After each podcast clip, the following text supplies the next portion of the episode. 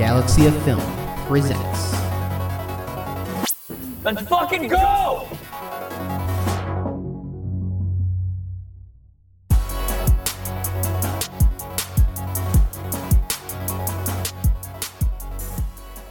Hello, everyone, and welcome to the latest edition of the LFG podcast.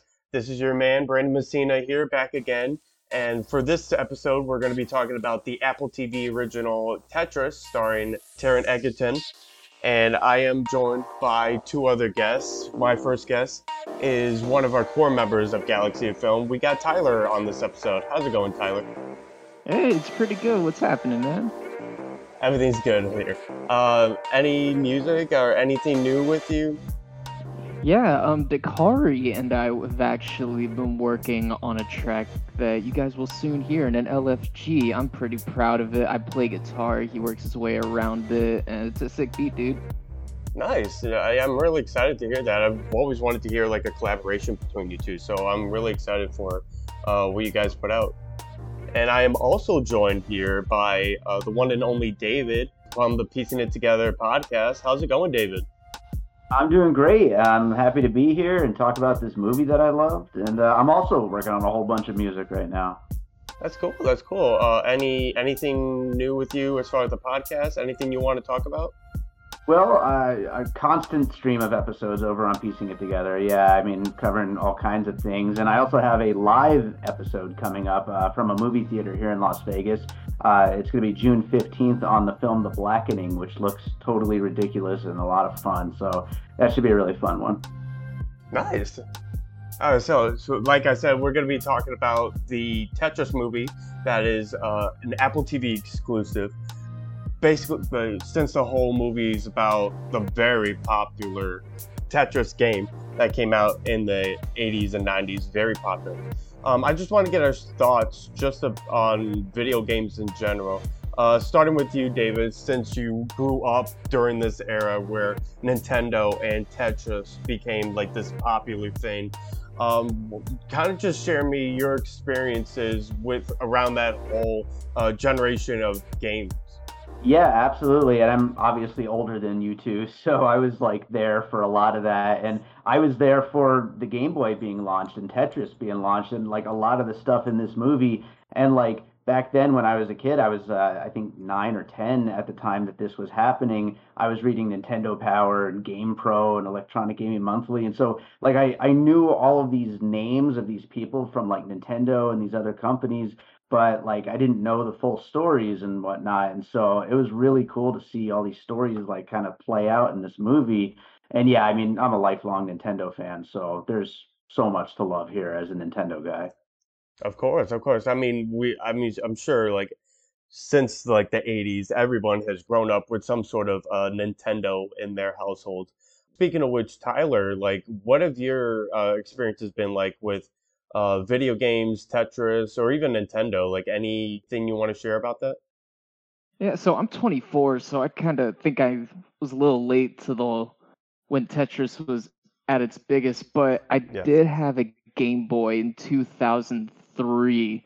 So seeing all of that in the movie was pretty fun. With Tetris, I had played it before, but I had never gotten sucked in. I know it's always like a meme how consuming it is. I always thought it was just a joke. I hear a lot in pop culture about how consuming it is, and I never truly got it until after seeing this movie. I was like, I get it.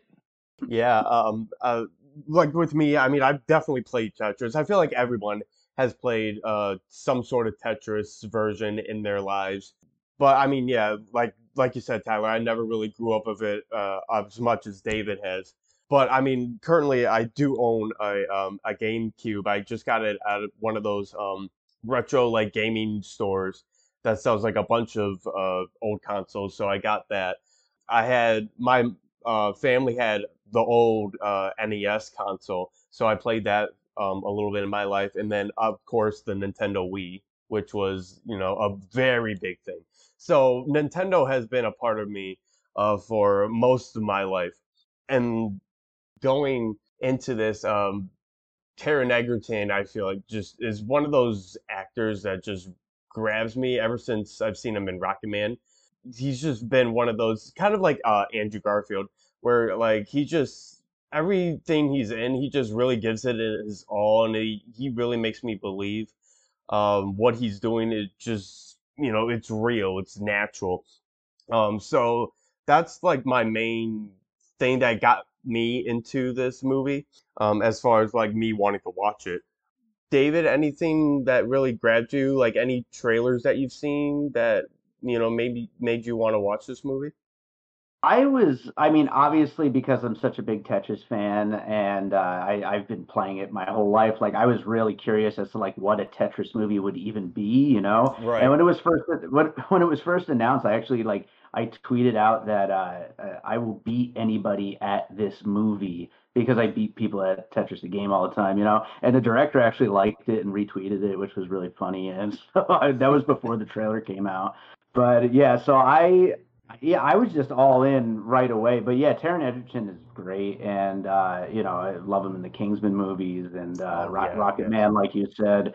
Yeah, so his, his involvement definitely like really piqued my interest once I heard he was going to be involved. Yeah, I was also curious of like how interesting this movie could be about a a game about cubes, pretty much. So, yeah. um, so I never really knew the story behind like get the whole rights thing and Nintendo trying to get licensing rights and all that stuff. So, I was very curious going into this movie about how they can make it as interesting as it can. But you know, let's just get right into it. Uh, we are going to go into what the movie's about first. Uh, so if everyone's ready, raring to go, uh, I'm going to just read a hopefully quick synopsis. Uh, I just like to thank Wikipedia for applying me this synopsis. Um, so the movie takes place in 1988, and this guy named Hank Rogers, played by Taron Egerton, is um, the head of a video game developing company. Uh, believe it's called Bulletproof Software, and he's trying to promote his game at this uh, big electronic convention in Las Vegas, um, where he runs into the uh, Tetris game. And um, I believe one of their uh, one of the representatives of the Mirrorsoft company was there promoting this game, and so in that arrangement, Rogers ends up getting the rights to Tetris for uh, the computer, console, and arcade rights. So Rogers ends up trying to go to the bank to try to get a loan, uh, just so he has the money to obtain worldwide licensing from the uh, Russian Soviet government company named Elorg. And so he also tries to, uh, he also runs into this big billionaire Robert Maxwell, who I just want to state for the record, he looks like uh, the Tom Hanks prosthetics from Elvis. I don't know if anybody's seen Elvis. Uh, I just thought that was funny. I just couldn't get that out of my head as I was watching it. Um, but Robert runs the Mirrorsoft company, and his son uh, Kevin is the CEO. And so throughout the movie, there's this like big cat mouse game where everybody's trying to get rights to their thing and they end up meeting up with Robert Stein, who um, holds all of the licensing rights. So he's able to distribute it to different uh, companies to gain a profit. Um, at one point, Rogers goes to Nintendo, the headquarters in Tokyo, uh, and he um, ends up uh, trying to gain a partnership with them to sell cartridges and arcade machines. And um, throughout all this, too, he has um, a family that he lives with in Tokyo. And his daughter's trying to prepare for this big performance recital uh, that she's doing. But he's so focused on getting the rights that he gets distracted by it and he pays very little attention to what his family's doing because he's so focused on this. And so um, what ends up happening is Rogers and eventually Kevin Maxwell go to the Soviet Union to try to convince the Russian government to hand over the rights to them individually. And so that's the, pretty much the whole movie that each one is trying to one up the other in negotiations, all while you know the the guy who actually made the game, Alexei Pajitnov, who was a computer developer for the Soviet government, he gets into some deep shit with the KGB, who um, tries threatening his family, basically just uh, threatened his whole life, pretty much. Even at one point, threatens throwing one of his kids. At one point, it was so fucked up. But yeah, so Alexei's life is going through a mess right now, and Rogers is trying to help him out with throughout this, trying to get him money, or at least trying to get a little bit of money to support his family in this. And then I think at one point, um, towards the end of the movie, you know, this is going nowhere. Nintendo tries to go to Mirrorsoft to gain the rights. This is this is a weird mess because at one point someone had the rights, but they didn't have the rights because the contract was all fucked up. Uh, because the Soviet Union didn't understand, you know, video games and how big they were. So they had to rewrite the contract, and uh, the KGB wanted to hand over the rights to Mirrorsoft just to uh, keep the Soviet government in power. You know, this uh, again, this was at a time when the Soviet Union was also crumbling down, like in its late years. I think the Soviet Union doesn't last another couple years after the whole transition thing. So this was at the the peak end of it. And so there's people in the Soviet government that don't care anymore and they're trying to do what's best for their country because people um, want the freedom, people want, you know, more rights to their lives. So in the end, um, we fi- come to find out the Maxwells are bankrupt or on the verge of bankruptcy, so they don't even have the money to fork over the rights or uh, to them. So Nintendo and Rogers uh, get the rights, and then there's this lovely chase scene with them and the KGB, them trying to get to the airport just so they can, you know, get the fuck out of there. Uh, and then at the very end, uh, he invites Alexei and his family to America to live with Rogers and his family and also Rogers ends up going to uh, or seeing a little performance from his daughter Maya, who earlier on he missed. Um, but comes to find out, you know, in the little epilogue, uh, Maya uh, currently is the CEO of the Tetris company, and since the formation of Tetris, it has sold over half a billion copies, which is just crazy to think about and that was just pretty much the whole movie. Did Did you think when you first heard there was going to be a Tetris movie that that would be the plot? Like all no, of that? Not shit? at all. um, I don't know how much of it is true, but just just that whole story was just wild and crazy. Uh, just with the KGB being involved with this whole thing was just it's just crazy to think about just how life threatening this was. I guess a the game. best way to put it. yeah, um, it's just it's a crazy story, and I like I said like earlier, I remembered like little bits and pieces or like brushstrokes of the story. Like I knew that this was like locked behind the Soviet Union, the the development of the game, and the the rights were all questionable, and there was all these different companies involved and lies and like shady business dealings and all that stuff. But just how crazy it all was. Like, you know, and of course, you know, who knows how many liberties were taken with it. But mm-hmm. from everything I've read, though, like, it's not that far off from what we see in the movie. Yeah, it's crazy. Um, because at one point, Atari claimed that they had the rights uh, mm-hmm. to Tetris, even though they, I don't think they did. And then I think they were trying to sell rights to Sega for, I believe, arcade rights. Well, if, if you want a little bit of uh, old guy uh, information here, um, back in the day, in the Nintendo days, I had a Tengen Tetris game for the Nintendo Entertainment System, which Tengen is the company owned by Atari, and that was like an unlicensed version of Tetris for the Nintendo that Atari technically put out. So uh, they they did even if they didn't have the real rights to it, they were putting out Tetris. Oh, that's yeah, that's interesting. Uh, yeah, because I know just this whole thing. I just want to know how, like, I guess just because of the addic addiction factor, but like, I don't know. It's, it's just blocks to me. Like, so I, I don't know. I guess I just didn't know the extent of guess how addicted this game could be. Just because like it's a it's a puzzle game pretty much. So right, that's what I was gonna say. Do either of you guys play other like more modern puzzle games? I mean, like after this, we got things like Bejeweled and I was gonna say like three games. I played Candy Crush before, so like sure. that's not far off from Tetris. Uh, yeah. to that extent. Um, yeah, it's very similar, and all the copycat games that came with it. it. The inspiration is definitely out there in all the other games. For sure. Tetris DNA and all those other puzzles. Yeah.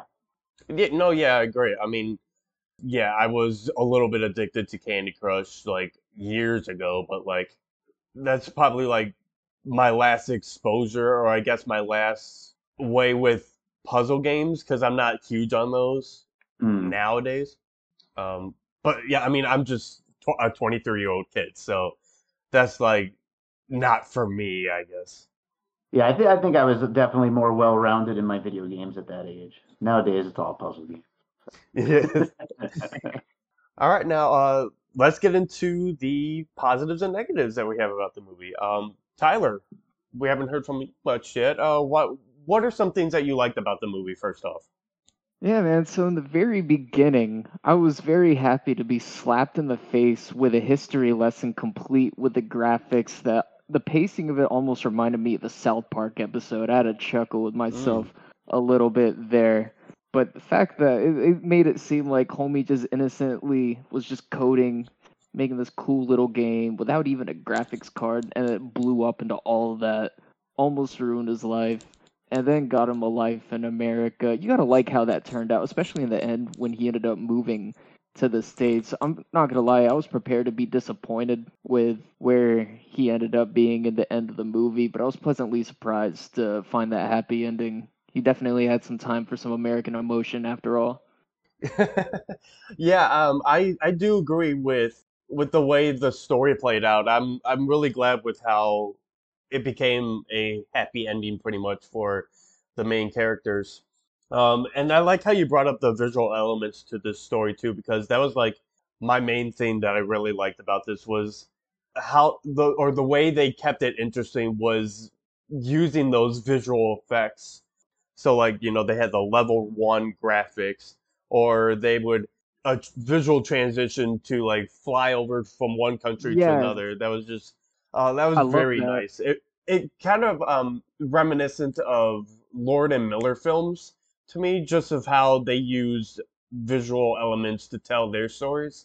Uh, so that immediately got me a thumbs up on that department, especially with how the visuals contrast with uh, as the story plays out.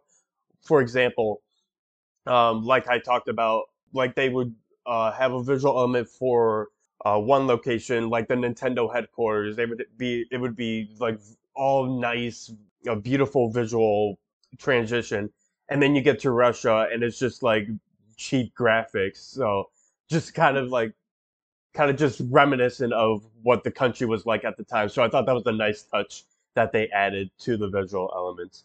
David, what's one thing that you liked about the movie?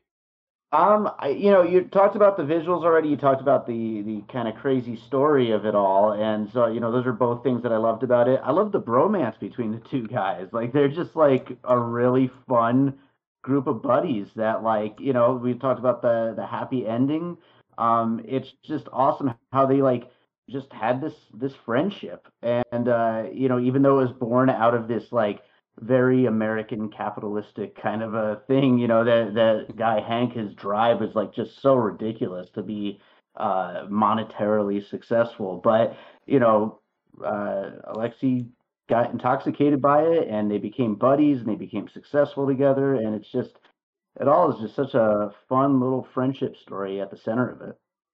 Especially because Alexei started off just so cold to everybody. They mm-hmm. really mm-hmm. started him down mm-hmm. there to give him room for that character arc at the end.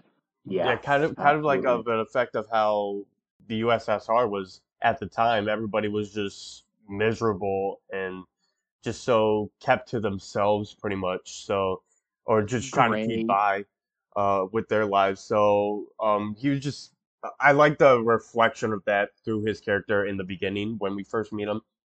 Um, but I agree with you, David. I I do really like the chemistry between the two characters, um, especially with how Hank is so persistent uh, throughout the whole movie with him trying to get the rights and trying to you know have these conversations with people. But it's not it's not a bad thing where it gets annoying to a point.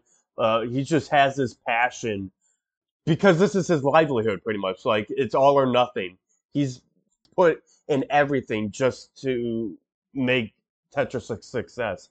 So like you could see the care when, whenever he just speaks, and it just gravitated toward Alexei. So, which in real life they ended up forming the Tetris company. So it's nice to know that like in real life they has they also had a happy ending one thing I do like, another thing that I did like was the editing. I think Tyler uh, brought it up just a little, uh, just a brief second. Uh, the editing was just really good here. Let, nothing was too long, um, and everything that happens in each scene, there's at least something that keeps it interesting. Uh, so that was just, and I'm a big editor guy, so it was just a nice pace throughout the whole thing. I wasn't bored by any of it. Also, I want to give props to Taron Egerton. Like I said, his performance was really good here, um, especially not seen him in any movies really since Rocket Man, or maybe even I've seen two, maybe. But like we haven't really heard a lot from Taron Egerton since then. So it was nice to see him in another movie like this, and he really knocked it out of the park, in my opinion. Absolutely, yeah. And you know, back to the editing. Another thing that uh, I liked about this movie uh, is the score uh, from Lorne Balfe. Who yes. Yes. Really, just a fantastic, fun score that like gets in a lot of those like video game elements to it, especially that chase sequence, you know. And uh, the that music really helps along with that fast-paced editing to make what could have been, you know, kind of a a slow, simple story turn into something that's like a little bit more exciting and fun. No, yeah, I was I completely got yes. The soundtrack is so catchy and amazing. Like ever since that movie came out, I've been so obsessed with the uh the Japanese version of Holding Out for a Hero that they use. Nice. Uh, I've been I've been just on loop ever since I watched that movie, and I I will stand by the fact that Holding Out for a Hero is one of the best songs ever created in mankind. I will stand by that. It is such a good movie, song. It's gonna be a good movie. I think that song just works for anything like it, it just gets you hyped up, you know? Like you're you're you're in for like an adrenaline rush, you know? Oh yeah. Especially in Shrek 2 when they use that. that was version. my favorite. That's exactly what I was thinking of. But yeah, yeah, the soundtrack is really good here. Um not only using established songs, but also just their score by in itself was just um, just really captivating. Um, especially when they're at this um, like political like club area and the final countdown plays in the background. That was just another good choice of music because they um interloop with the the KGB going to his I, believe uh, Rogers' company where his family was at the time. So them cutting in between them when you actually think they were going to the club, it was just oh that was just great editing in itself. I would also say another thing uh, about this was we keep talking about the story and the story is just really interesting, especially when this is based on a true story. And so everything about it especially that final act, like I said, about them getting the rights finally and this big chase with the KGB. It's just a big fun climax where it's also suspenseful at the same time. Uh, yeah, the the story is very engaging in itself. Uh, anything yeah. else you guys want to share? Any other positives you want to give out? Yeah, as far as what was real and what was Hollywood to make it a movie, I'm gonna go on a whim and say that that car chase scene was not part of the IRL story. Mm. Um, You're telling me a car didn't become a retro car at one point? oh man, that was the maybe for those graphics too, and like oh, that yeah. almost baby driver style editing of a car. Chase. It chase. did seem like baby driver esque, yeah. Especially in the midst of like all the argumentative stuff. Yeah, going back to that, like I just love the fact that this movie doesn't take itself too seriously.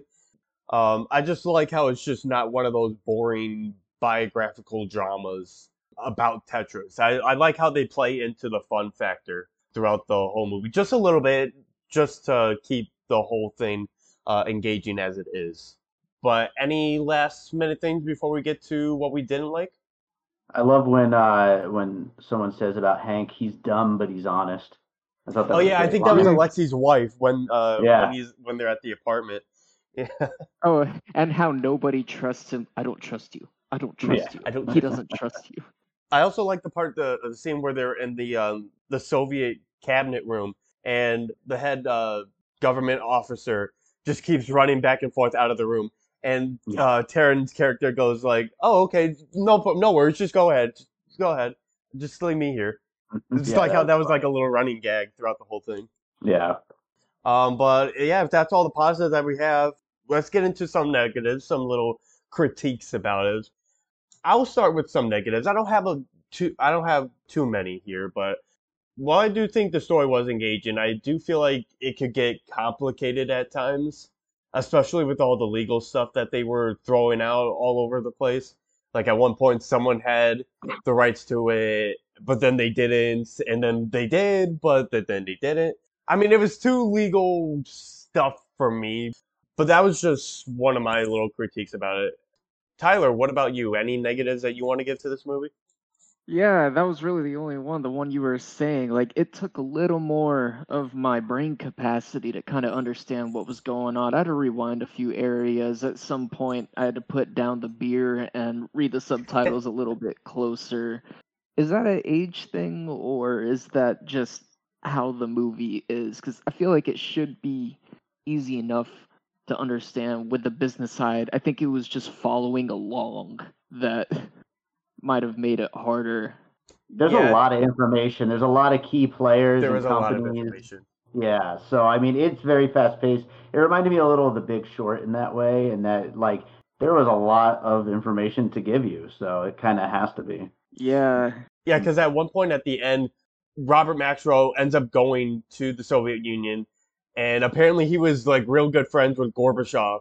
So he tried to get Gorbachev to, you know, give him the rights in that way, and Gorbachev just pretty much, in the nicest way possible, tell him to fuck off because the Soviets dying, and I gotta, you know, maintain all this stuff. So figure it out for yourself. Uh, but yeah, Gorbachev was a part of this at one point. I don't know how true that was, but just a lot of legal mumbo jumbo that my tiny little stupid brain couldn't comprehend. Maybe that's just me. Maybe that's just me not being so inter- intellectual, but this movie throws a lot of stuff at you, and I don't think they expect you to take it all in, but it's just a lot of words that are very legal term, I guess. I think overall, like even if you didn't understand the details in that moment, you understood where in the plot was like the main, oh, yeah. most important parts. Like that was easy enough to understand just reading between the lines. So at least there's that. Yeah. No, no I, yeah, sure. yeah, I agree. Also, just one thing I just wanted to shout out, Will. Okay, this might be a nitpick, but um, I was kind of interested in the whole family dynamic subplot with Rogers and his family because he missed out on his daughter's performance recital because he was so involved with trying to get the rights to Tetris that, you know, was kind of screwing with his family life. So I don't really feel like they spent a lot of time on that.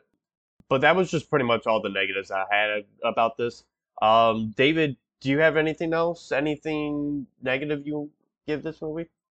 Honestly, I had a lot of trouble finding negatives for this movie. It's like it's difficult because I just had such a fun time with it. But I, I do agree with you though. You know, it's a bit of information overload, and the thing you were just saying about the family aspect. You know, it, it's funny. this year we we've gotten Air, we've gotten Blackberry, uh, we've got Flamin' Hot coming out. We've got all these like weird true stories that is of brands. True. Yeah. It, it's so random, and that is kind of a thing with all of them in that the families are always kind of second fiddle to like the the action of what's happening in the business, and so I think that's just part of the kinds of people that you know make these kinds of business moves. The families are in the back seat, you know. It's a risk. Yeah. Kind of understandable, but it pays off in the end, at least in this case. Yeah, yeah. I, I still, I mean, they did a little bit to like at least justify the whole family thing, but yeah, I wish I had a little bit more to kind of just like dive into what the relationship was like pre-movie, or I guess a little bit of background on what the family life was like then. Because at one point, um, like his wife brings up that like like they already had a life or stuff like that. So I just I wanted to see a, I, a bit more like deterioration within the family dynamics from Sure. that point. Um, but yeah, that that's all the negatives I have about this movie. Like like you said, David, I had a real fun time watching this movie, and I really wasn't expecting it for that much. But any last minute takeaways you guys have?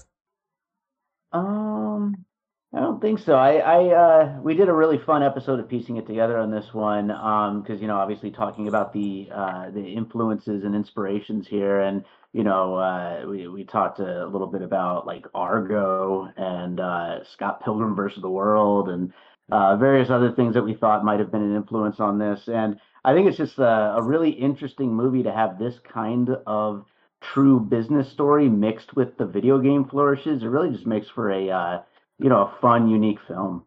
I agree. I agree. All right. Well, then let's get into our ratings that we have for this movie. Tyler, why don't we start with you? What do you rate 2023's Tetris? I liked it a lot. I give it a Coruscant, bro. Coruscant. Wow, five out of five. All right. Anything? Anything? Uh, any reason why? I didn't have enough to dock it on. It was fun. It had just the right amount of seriousness mixed in with a playful and the video game aspect. The fact that they mix the business part with the video game, you know, you can mix movies, the business with any other thing. And I'm surprised you didn't see a lot of video game stuff yet. You know, everybody likes video games, so I think the concept worked really well and the execution was spot on. Um, as far as money, I would, I would give it a Bespin of four out of five. Yeah, like you said, um, it just has the right amount of seriousness mixed in with just the right amount of silliness to this. It's just a fun, fast-paced story about Tetra blocks. uh, the editing's really good. Yeah, just this is just one of those fun flicks that you know really keeps you engaged throughout. Everyone did a good job, all the actors, everyone in you know behind the scenes. I feel like they great all around from everybody. Let's just put it like that. Um, and David, what do you give this movie? So whenever I do you guys a show, I always have to uh, get a refresher on how these uh, rating system works. But what, what would a 4.5 be? It would be a Bespin on the way to Coruscant. There we go. Bespin on the way to Coruscant. That's where I land at. Um, yeah, this is it's one of my favorite movies this year, and uh, I I don't usually uh, give five stars on a first watch, so I, it could end up there if I revisit it and still like it just as much. But I yeah, I really love this, and uh, I wouldn't be surprised to see it end up in my year-end top ten. That's how much I liked it.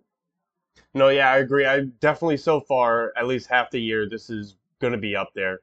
Either one or two for me. This was just a fun time. Props to Apple TV for actually having something good on their streaming service. Sure, yeah.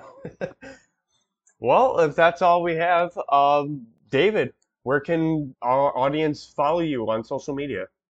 Yeah, uh, thanks for having me. Uh, people can find me at Piecing Pod on all the social medias uh, and my Facebook group Popcorn and Puzzle Pieces that ties in with the podcast. And uh, also check out my music by davidrosen.com. I've got this comedy album coming out all about my dogs and cats called the Pup Pups, which I've been working on for years and I'm excited to finally put it out. And then I'll get back to more serious music after that. It's nice, nice. Tyler, I know you don't really have a, a social media presence on there, but is there anywhere where audiences can look you up? Yeah, it's because I dedicated my soul to Galaxy of Film, bro. That's you want right. to hear from me? You got to listen to my stuff on Galaxy of Film. That's right, So exactly. you can find me. Be sure to follow Galaxy of Film on Facebook, Twitter, Instagram, TikTok, and subscribe to the YouTube channel, uh, Galaxy of Film Productions. We have a, a bunch load of videos you can check out. We have Danilo's Catalina's Curse short film that he put a lot of effort in, so be sure to check that one out. Uh, we have Max's uh, Like a Surgeon short film that he put out. We also have uh, Dakari's uh, Shaw Brothers video essay, basically a deep dive into uh, Japanese martial arts films uh, back in the days. So that was a, that's a real fun watch. Be sure to check that one out. Check us out on all social media platforms and all streaming platforms Spotify, Apple Podcasts. You can listen to those on those. Thank you for listening to this episode with us and have a great rest of your day. Peace out.